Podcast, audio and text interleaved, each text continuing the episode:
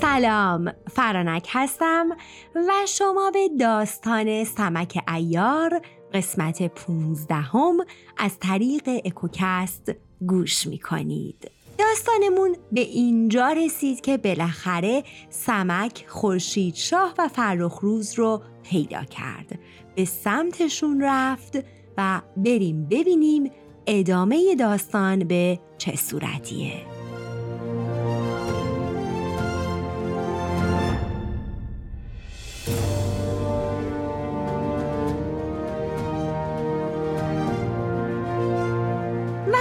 سمک پیش آنها رسید. هر سه از پشت اسب پیاده شدند و او را در آغوش گرفتند. سمک ایار گفت ای آزاد مردان این چه جایی است که شما ایستاده اید؟ به این میماند که کسی اردوگاه لشکر خود را نگاه می کند این آشوبی که در جهان افتاده و لشکری این چنین روبرو ایستاده همگی برای کشتنتان در جستجو هستند. خوب نیست اینجا بمانید. آنها گفتند تدبیر چیست و به کجا باید رفت؟ سمک گفت با من بیایید که من گمان می کردم شما بیش از این عقل دارید. سمک جلو افتاد و پیشا پیش آنها راه می سپرد چرا که او همه جاها را دیده بود و می شناخت به چشمه ای رسید که معروف به چشمه ماران بود. در یک طرف مرغزاری خوش و خورم پدید آمد. پس سمک گفت در اینجا بمانید که هیچ کس اینجا را نمی شناسد و از این سو نمی گذرد تا ببینم که اوضاع چگونه است. شغال گفت ای پهلوان سمک آیا هیچ از حال و روز ایارانی که در کوچه سنگین ماندند خبر داری و میدانی که چه بر سرشان آمده و چگونه از دست مهران وزیر حرامزاده جستند؟ سمک زبان باز کرد و هر چه اتفاق افتاده بود شرح داد و وضعیت ایارانی را که در کوچه سنگین مانده بودند همانطور که از مهرویه نباش شنیده بود و تدبیر خود را که برای کار آنها ساخته بود همه را باز گفت.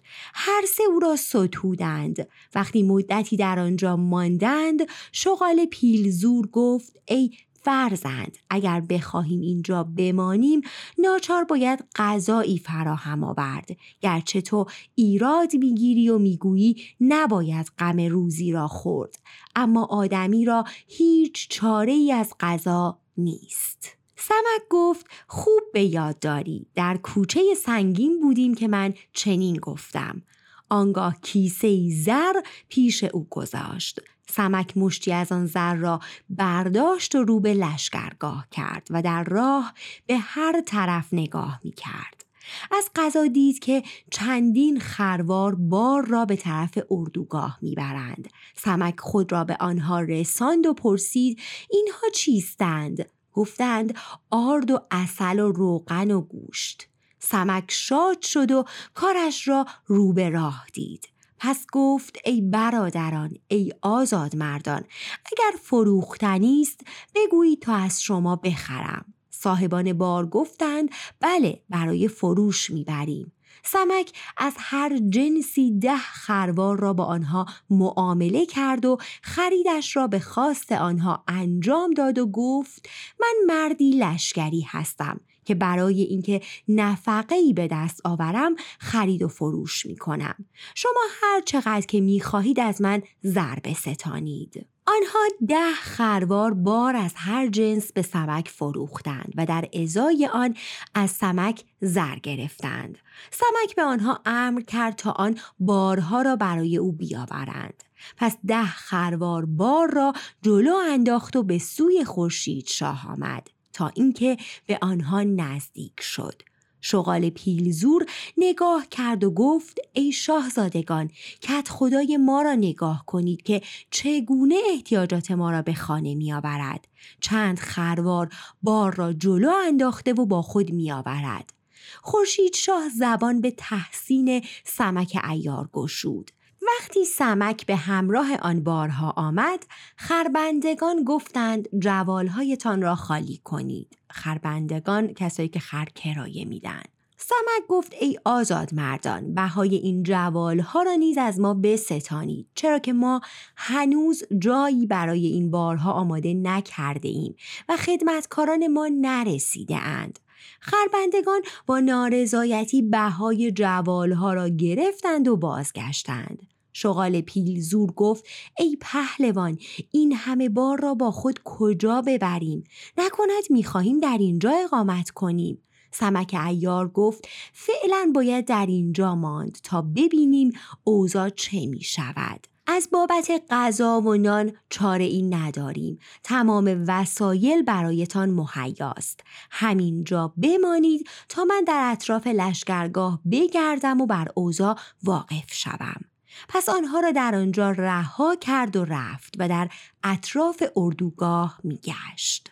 نگاه می‌کرد و در هر طرف گوش فرا می‌داد تا چه میشنود و چه باید کند.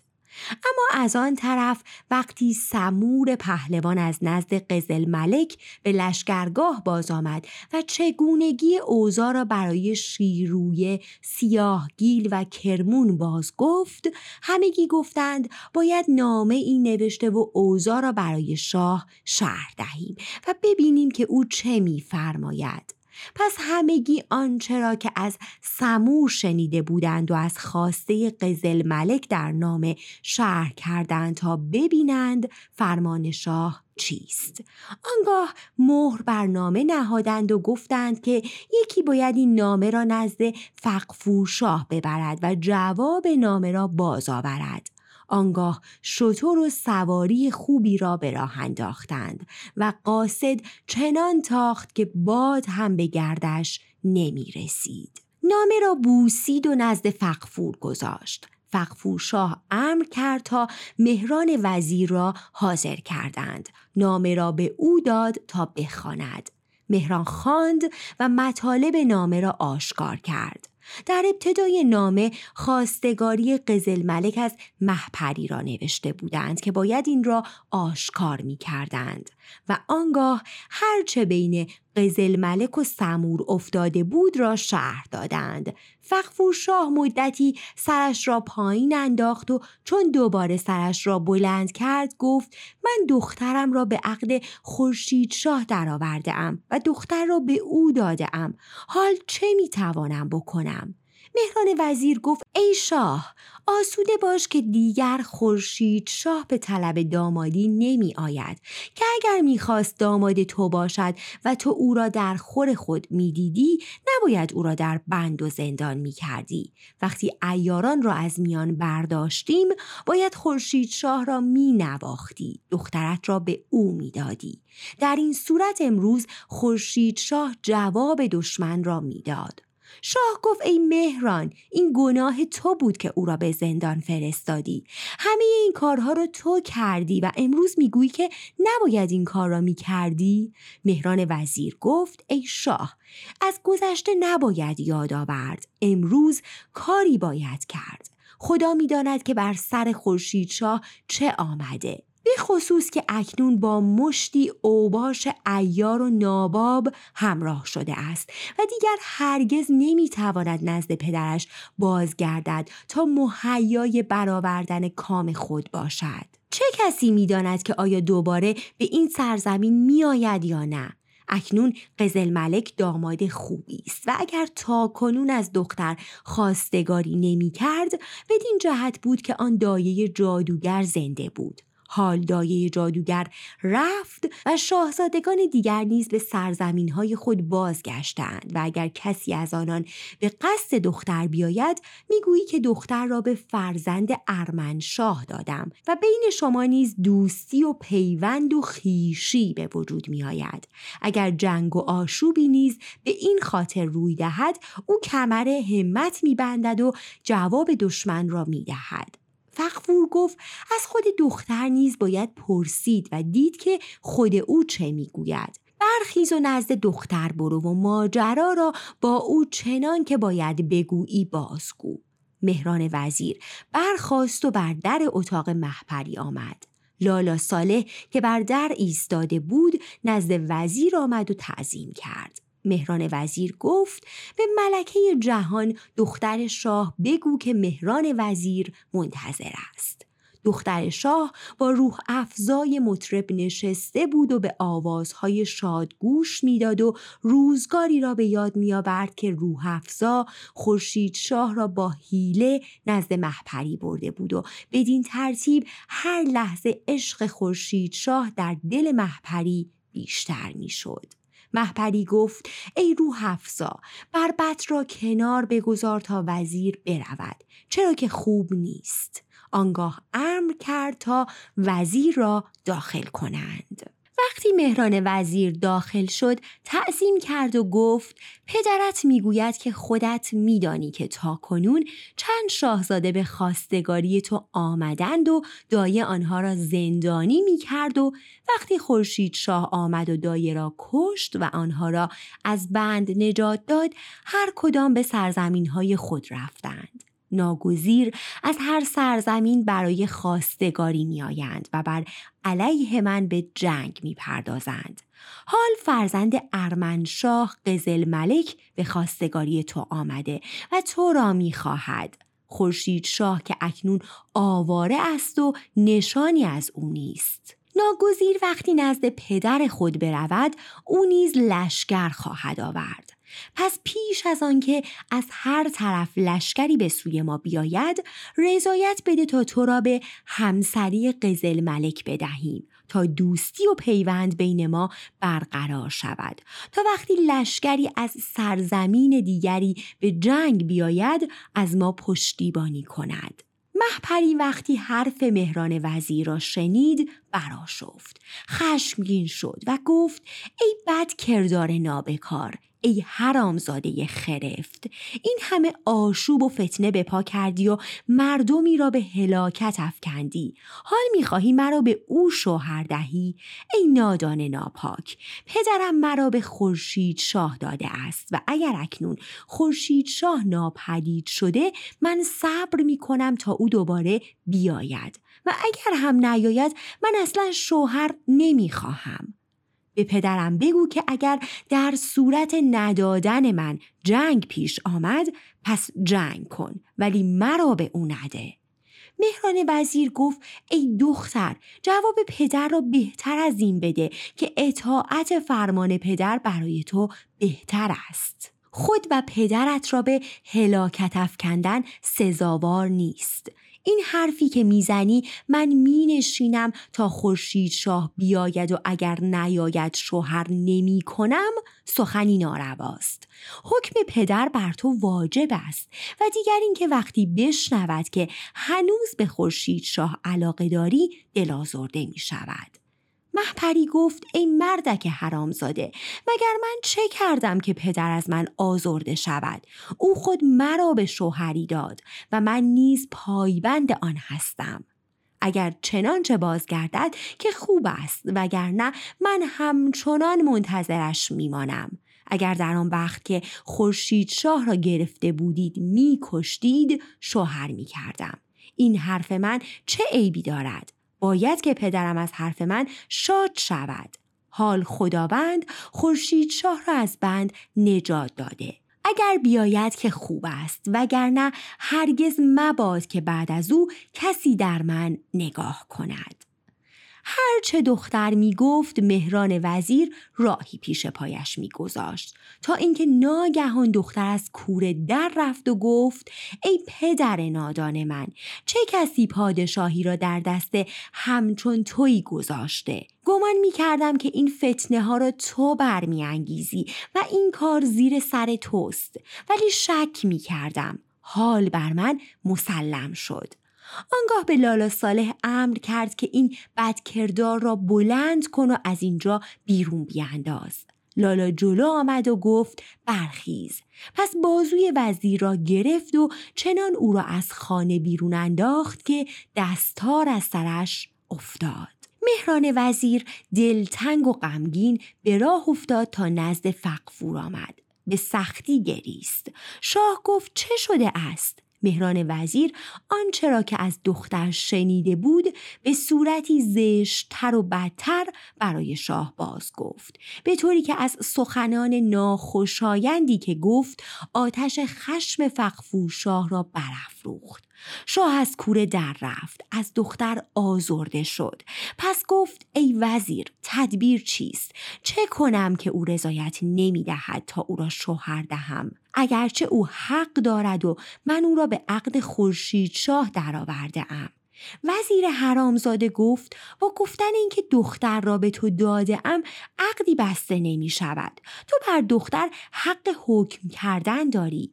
نباید که از دخترت فرمان ببری. تا کنون دخترت به فرمان دایه بود که جادوگری می کرد.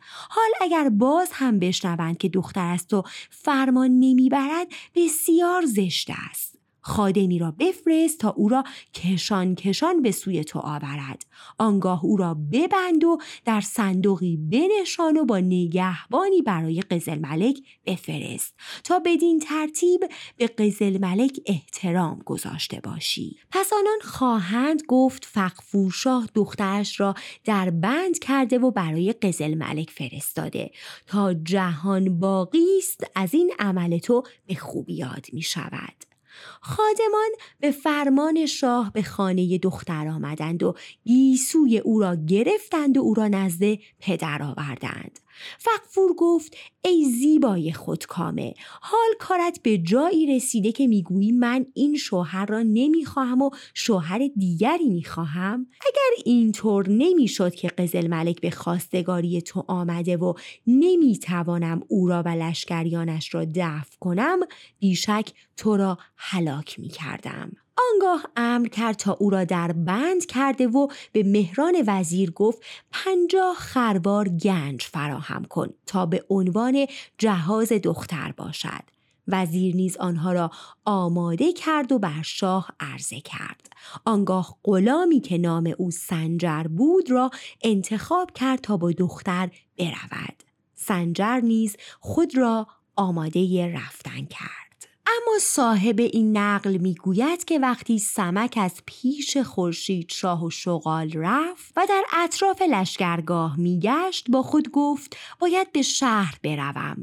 پس روی به شهر کرد. اتفاق بر این افتاد که وقتی دختر شاه را با آن خاری بیرون بردند روح افسا گریان در باغ میگشت تا مهرویه را ببیند و ماجرا را برایش بگوید و او را به جستجوی سمک بفرستد. وقتی شب شد ناگهان سمک به باغ آمد و روح را در حال شیون و زاری دید. سمک گفت دختر شاه را چه شده و کجاست که تو بدون او در باغ هستی؟ روح افزا گفت ای فرزند بدتر از این چه می‌خواستی بشود که محپری را برای قزل ملک فرستادند؟ سمک گفت ای مادر این اتفاق چگونه افتاد؟ روح افزا زبان گشود و از موقعی که وزیر به آنجا آمده بود تا وقتی که سمک به او رسید هرچه اتفاق افتاده بود همه را برای سمک باز گفت. آنها در این گفتگو بودند که محرویه رسید و پرسید که شما را چه می شود؟ سمک ماجرا را به محرویه گفت. پس از آن به او گفت همه این کارها را آن وزیر حرامزاده می کند.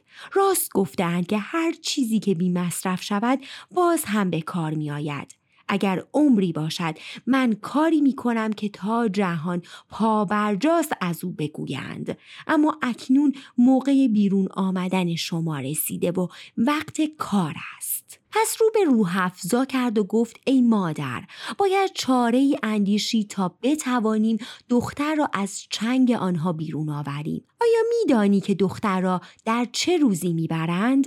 روح افزا گفت در همین یکی دو روز او را خواهند برد. محرویه گفت ای پهلوان همکنون جوان مردان را میآورم اما آنها گروهی بی سلاحند و دیگر اینکه به کجا برویم که احساس امنیت کنیم؟ سمک گفت شما بی سر و صدا بیرون بیایی تا من بگویم که چه باید کرد. محرویه رفت و طولی نکشید که آنها را پیش سمک آورد. چهارصد مرد بی سر و صدا به باغ آمدند و پیش سمک تعظیم کردند. سمک به روح افزا گفت آیا می توانی برای آنها سلاح مهیا کنی؟ روح افزا رفت و آنچه از سلاح که به کار ایشان می آمد از خانه دختر شاه آورد و به ایاران داد. سمک گفت ای جوان مردان شما باید از شهر بیرون رفته و در جایگاهی گشاده که در بیرون شهر است بمانید و به گوش باشید و مواظب باشید که کسی شما را نبیند. آنگاه احوال دختر شاه را برای آن جوان مردان باز گفت و ادامه داد که باید سر راه را بگیریم تا وقتی آنها آمدند با آنها درآویزیم باشد که بتوانیم دختر را از آنها پس بگیریم. چرا که ننگ است با این همه رنج و مشقتی که در این کار دیده ایم بگذاریم دختر را ببرند. همگی گفتند ای پهلوان اگر اسب داشتیم بهتر بود. سمک گفت شما باید صبر کنی تا گله اسبان شاه را بیاورند. من مراقب می شوم تا شاید بتوانیم آن اسبها را به دست آوریم. ایاران رفتند و در بیراهه پنهان شدند. سمک به صورت ناشناس آمد و سر راه را گرفت و مواظب بود. اگر بخواهند کار کسی درست شود بدون هیچ رنجی کارش سامان می‌گیرد. از قضا گله اسب شاه را به شهر می بردند. سمک چون چنین دید پیش رفت و بر آنها بانگ زد که کجا می روید؟ گلبانان گفتند شاه اسب خواسته است. شاید بخواهد بر آنها داغ بگذارد. سمک گفت از خروسخان مرا فرستاده تا سر راه را بگیرم و نگذارم که شما اسبها را بیاورید. چرا که شاه اکنون وقت فراغت ندارد. او مشغول ترتیب دادن کار دختر است تا او را برای قزل ملک بفرستد. حال شما این اسبها را همینجا نگاه دارید تا من بروم و به شاه بگویم و ببینم که چه فرمان می دهد. چرا که پادشاهان هر لحظه به رنگی هستند. در آن نزدیکی میدانی بود. گلبانان اسبها را در میدان نگاه داشتند. سمک ایار به راه افتاد تا پیش ایاران آمد و گفت ای برادران خداوند کارمان را درست کرد و اسبها را بی هیچ رنجی حتی بیشتر از نیازمان نزد ما فرستاده. گله اسب های شاه را به شهر می بردند و من آنها را در میدان نگاه داشتم. حال بروید و چوپانان را بکشید و هر کدام اسبی برگزینید و سوار شوید. آنها گفتند ای پهلوان سمک با اسب های لخت کجا برویم؟ باید که زین و لگام داشته باشند. سمک گفت همه کارها را یک باره که نمی‌توان کرد. بروید و اسبها را بگیرید. آنگاه من می‌روم و چاره ای می کنم تا زین و لگام را به دست بیاورم. ایاران رفتند تا اسبها را بگیرند. سمک به خانه زید آمد. اوضاع و حال ایاران را به او گفت و ماجرای گله اسبهای شاه را نیز به او گفت و ادامه داد که اکنون ما زین و لگام و افسار لازم داریم. زید ایار گفت ای پهلوان این گونه که تو می‌گویی تنها جایی که می‌توان آنها را فراهم کرد زرادخانه شاه است که باید به آنجا بروی و آنها را بیاوری. زرات خانم که محل ساخت و تعمیر و نگهداری اسلحه است. سمک گفت همین کار را باید کرد. من می‌روم و ماجرا را با ایاران می‌گویم و چند نفر را به اینجا میآورم تا بیایند و زین و لگام و افسار را ببرند. این را گفت و رفت و تا به آنجا که ایاران بودند رسید. وقتی در میدان نگاه کرد تمام چوپانان را سربریده دید و ایاران را دید که هر یک اسبی را اختیار کرده بودند. سمک ایار چند نفر از آنها را با خود آورد تا به جایی رسید و ماجرا را برایشان گفت و همچنین گفت که امشب باید صد تن با صد اسب بیایند در اینجا که زرادخانه شاه است. آنها گفتند فرمان برداریم. این را گفتند و به انتظار ماندند تا تیرگی شب همه جا را فرا گرفت.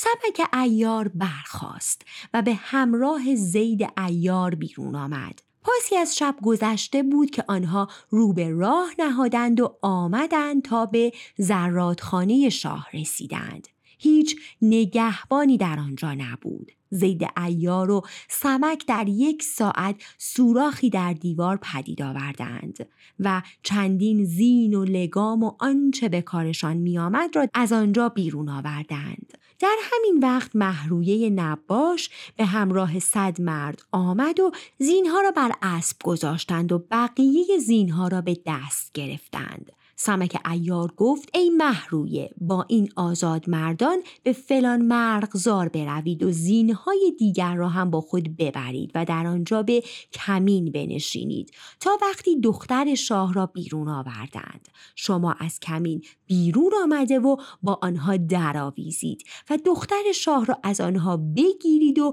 بدانید که من نیز به همراه آنها خواهم بود.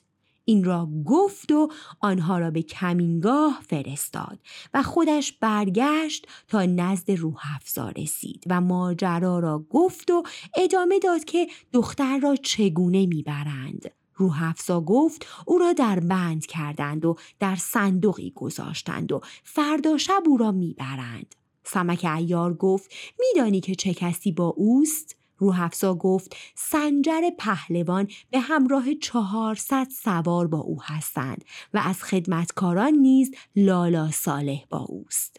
آنها از هر دری سخن گفتند تا صبح شد. سمک بیرون آمد. از صبح تا شب به ترتیب دادن کارها مشغول شد. وقتی شب شد صدای تبل رحیل بلند شد.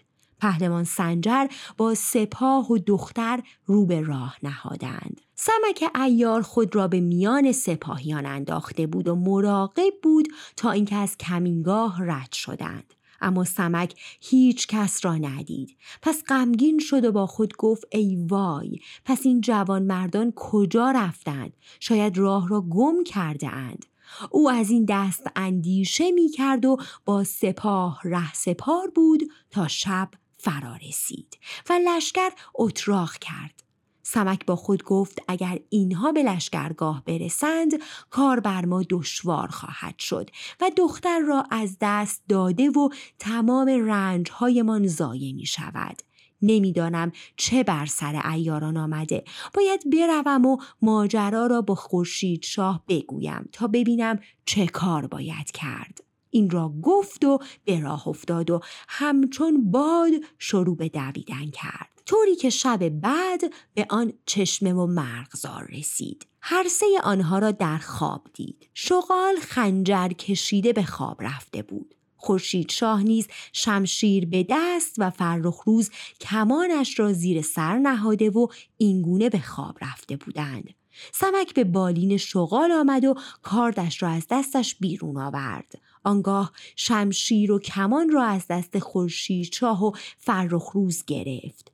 بعد بر سرشان فریاد زد و هر سه از خواب پریدند و قصد کردند که سلاح بردارند. اما وقتی دیدند سلاحشان نیست بسیار شگفت کردند.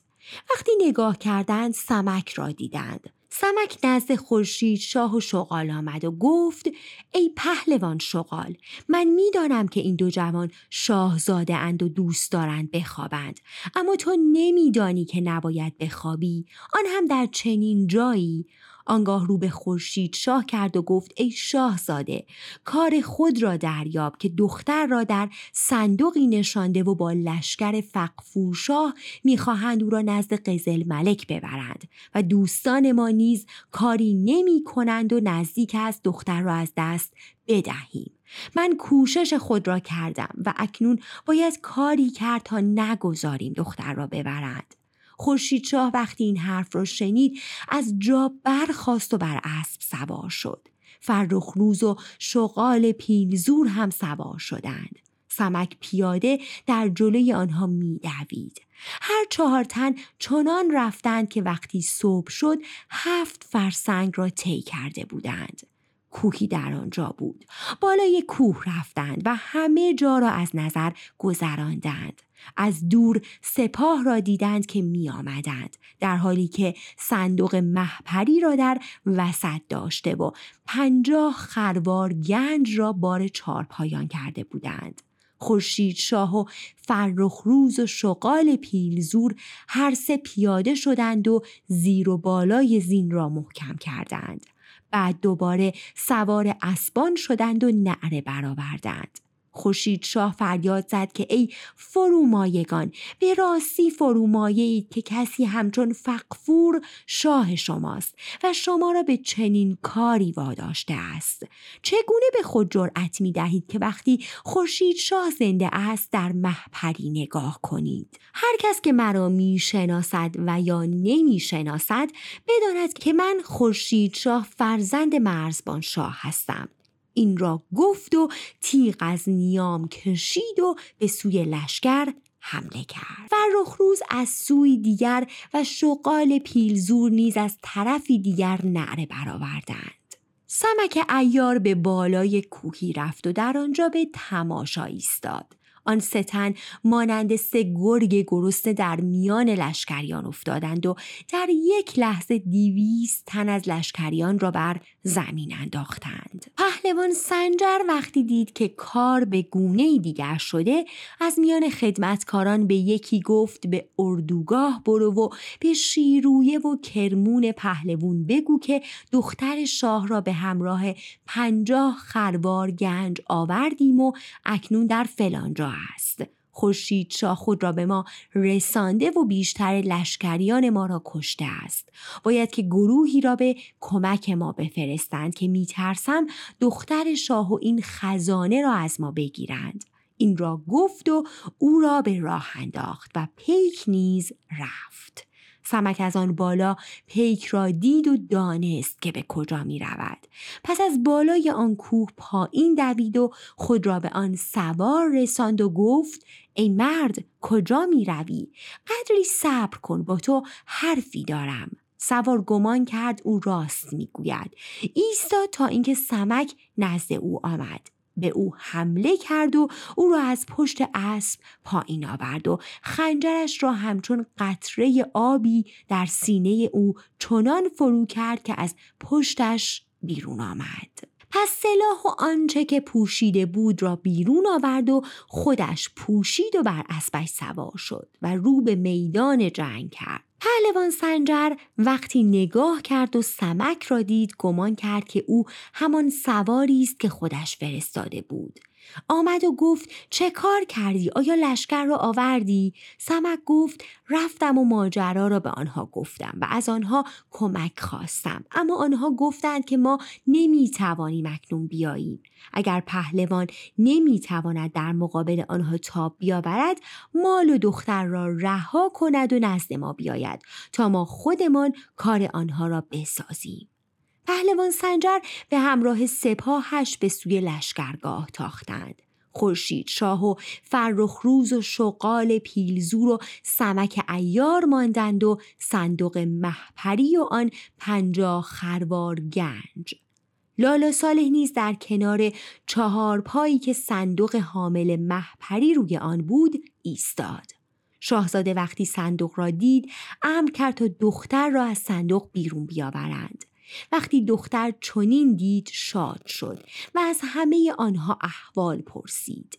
خورشید شاه گفت ماندن ما در اینجا مسلحت نیست چرا که بدون شک سپاه میآید. باید به جایی برویم که بتوانیم دختر و این گنج را در آنجا برده و آنجا احساس امنیت کنیم. چرا که اگر لشکر بیاید ناچار ما باید به جنگ بپردازیم و از آنها قافل می‌شویم. سمک گفت ای شاهزاده جایی را به یاد آورده ام. دره محکم و امن که در آن دره مردی زندگی می کند که در جوان مردی کامل است و لشکری به کمال دارد. و وقتی کسی را پناه می دهد در پناه دادن بی نظیر است. نامش ارقون سرچوپان هست و لشکری بیحد با اوست که همه آنها جوان مردند. باید که به آنجا برویم وگرنه در صد فرسنگی اینجا هم هیچ جای امنی وجود ندارد. شغال پیل زور زبان به تحسین او گشود و گفت شاد باشی ای مرد عاقل اندیشه نیکویی کردی من به یاد نمیآورم که در این نزدیکی چنین جایی وجود دارد باید به آنجا برویم که جایی بهتر از آن برایمان وجود ندارد سمک پیشا پیش آنها را راه می سپرد که ناگهان از دور گرد و قباری برخاست.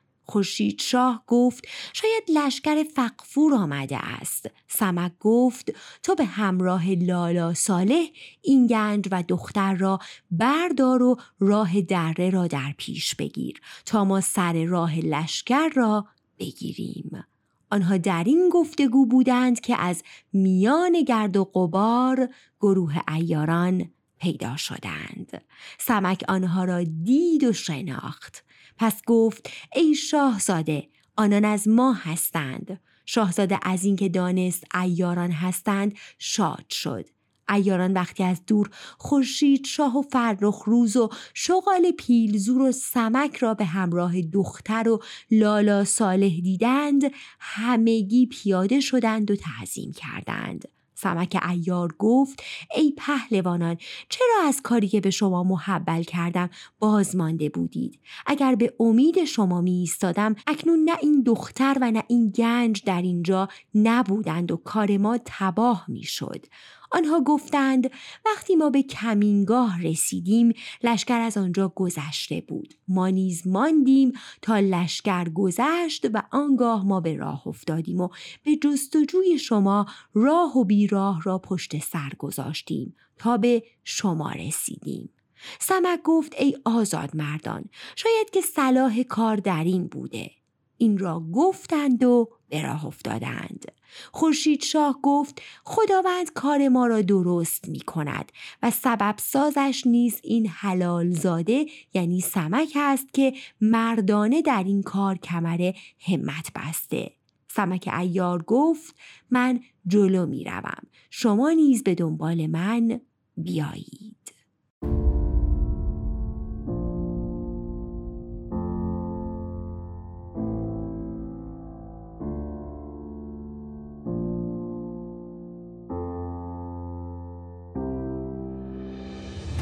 رو تا اینجا نگه میداریم.